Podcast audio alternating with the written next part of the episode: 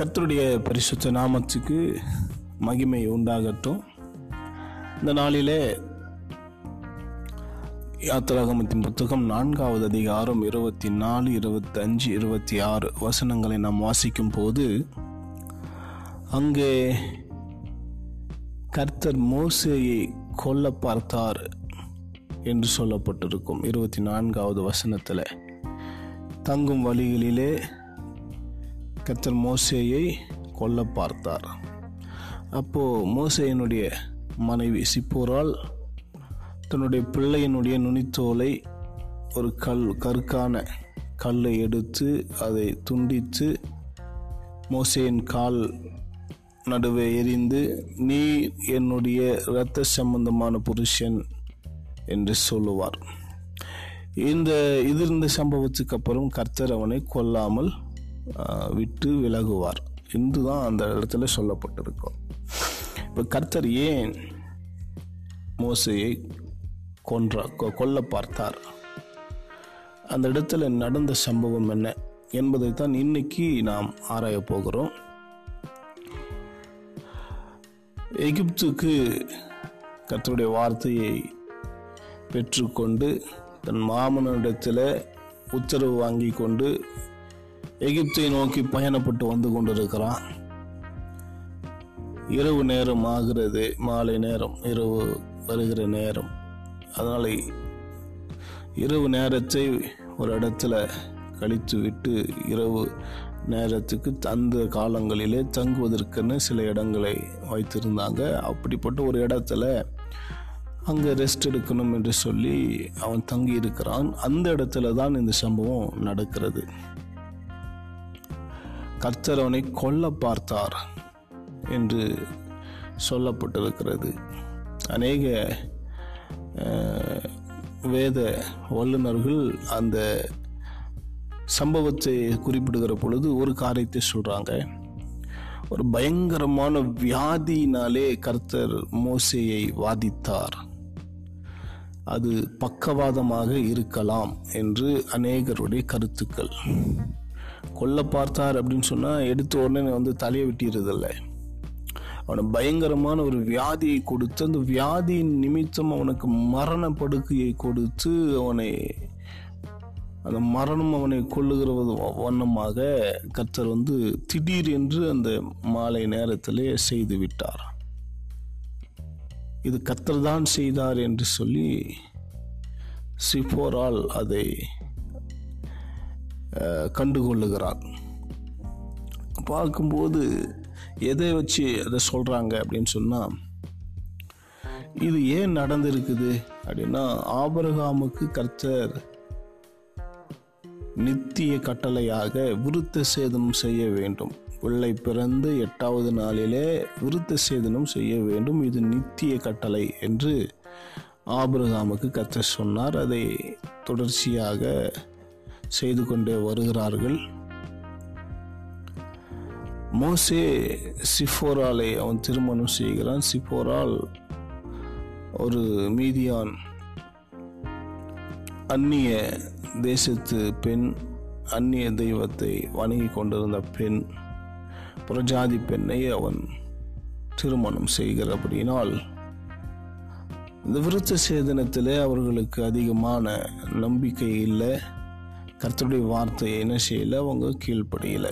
வசம் தெளிவாய் சொல்லுகிறது வீட்டிலே பிறந்த ஆண் பிள்ளை எல்லா ஆண் பிள்ளைக்கும் எட்டாவது நாளில் விருத்த சேதனம் செய்யணும். அப்படி விருத்த சேதனம் செய்யப்படாத அந்த ஆத்துமா இஸ்ரவேலிலிருந்து அது என்ன செய்யணும் பிடுங்கி எறியப்படும் அது அழிக்கப்படும் என்று கர்த்தர் வாக்கு. இந்த வார்த்தைகளை மோசே கடைபிடிக்கவில்லை. அவன் அதை செய்யவில்லை. ஏன் அதை செய்யலை?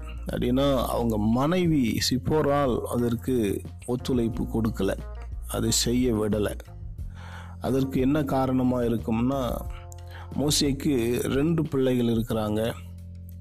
ரெண்டு பிள்ளைகளில் மூத்தவனுக்கு இப்படிப்பட்ட இந்த சடங்காச்சாரம் செய்கிற பொழுது அவன் இந்த வேதனையில் துடித்திருக்கிறதே அந்த தாயார் கண்டிருக்கலாம். அந்த விருத்த சேதனம் நுனித்தோலை துண்டிக்கும் பொழுது அந்த பிள்ளைகள் படுகிற அந்த வேதனை அதனாலே தன்னுடைய இரண்டாவது பிள்ளைக்கு இப்படிப்பட்ட ஒரு காரியம் செய்யக்கூடாது என்று சொல்லி அவர்கள் அடம்பிடித்து மோசையனுடைய மனதை மாற்றியிருக்கலாம். மனைவிக்காக அவனும் அதை செய்யாமல் விட்டிருக்கலாம் என்ற ஒரு கருத்தும் நிலவுகிறது. இப்படிதான் அங்கு விருத்த சேனத்தை செய்யாமல் அங்கு தடை பண்ணப்பட்டிருக்கிறது. இரண்டாவதாக இவ் மோசையை கர்த்தர் ஒரு பக்கவாத வியாதியினாலே வியாதியை வாதித்து அதனாலே அவனுக்கு ஒரு மரணத்தை உண்டாக்க வேண்டும் என்று சொல்லி ஒரு கொடூர மரண வியாதியை கொடுத்திருக்கலாம் என்று எதை வைத்து சொல்லுகிறார்கள் என்று- என்றால் விருத்தசேதனம் குடும்பத்தில் இருக்கிற தலைவன் அதை செய்யணும் அல்லது ஆசாரியன் செய்யணும். இங்க நியாயப்பிரமாணத்துக்கு முன்- முன்பதாக விருத்த சேதனம் குடும்ப தலைவர்கள் தான் செய்வாங்க. அப்போ ஆசாரிய ஊழியம் இல்லை ஆசாரியனை கத்தர் ஏற்படுத்தலை நியாயப்பிரமாணத்துக்கு பிறகு தான் ஆசாரியன் வருகிறான். இது நியாயப்பிரமாணத்துக்கு முந்தின காலங்களில குடும்ப தலைவர்கள் விருத்த சேதனத்தை செய்வார்கள். ஆனால் அந்த இடத்துல விருத்த சேதனம் மோசி செய்யலை. சிஃபோரால் செய்கிறா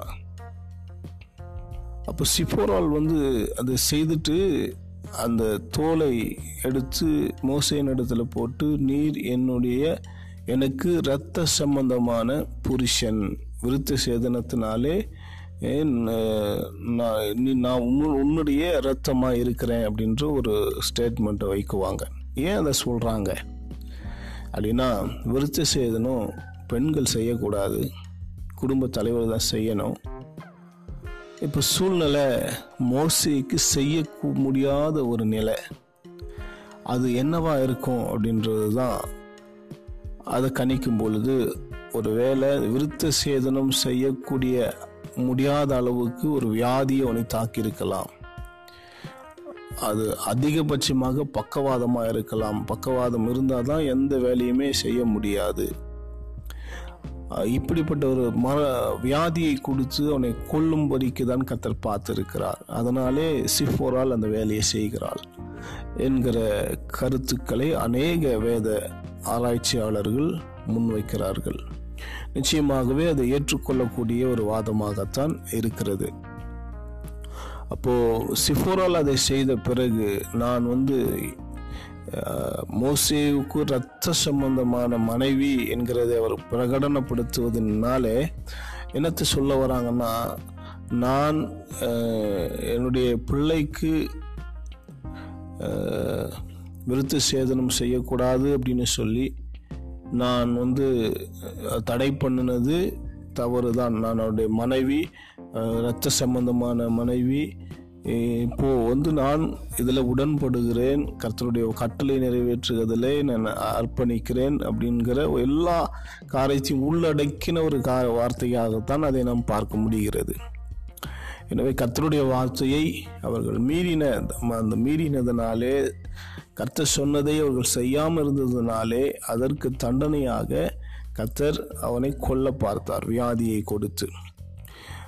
எப்பொழுது அவர்கள் அதை உணர்ந்து கர்த்தருடைய வார்த்தையை கர்த்தருடைய கட்டளையை நிறைவேற்றினார்களோ அப்பொழுதே கர்த்தர் அவனுக்கு சுகத்தை கொடுத்தார் அவனை கொள்ளுகிற அந்த திட்டத்தை அவர் கைவிட்டார். இன்னைக்கும் கர்த்தர் நம்முடைய வாழ்க்கையில செய்ய சொல்லும்படிக்கு அநேக கட்டளைகளை கொடுத்திருக்கிறார். அநேக கட்டளைகளை கொடுத்து நாம் செய்வோம் என்று நம்பி இது நாள் வரைக்கும் நம் மேல் பொறுமையாக இருக்கிறார். சொன்னார் கற்பனைகளிலே பிரதான கற்பனை ரெண்டே ரெண்டு தான்.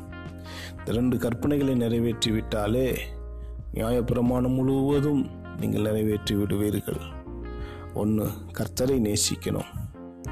எந்த அளவுக்கு நீங்கள் கர்த்தரை நேசிக்கிறீர்களோ அதே அளவுக்கு உன் எதிரில் இருக்கிற உன்- பக்கத்தில் இருக்கிற எல்லாரையும் நேசி என்று சொல்லி கர்த்தர் சொன்னார். ஒன்று கர்த்தரை நேசிக்கணும் இன்னும் மற்றொன்று பிறரை நேசிக்கணும். இந்த ரெண்டு கற்பனைகள் எல்லா கட்டளைகளையும் உள்ளடக்கியதாக இருக்கிறது. இந்த கட்டளைகளை நாம் எந்த அளவுக்கு நாம் நிறைவேற்றுகிறோம்?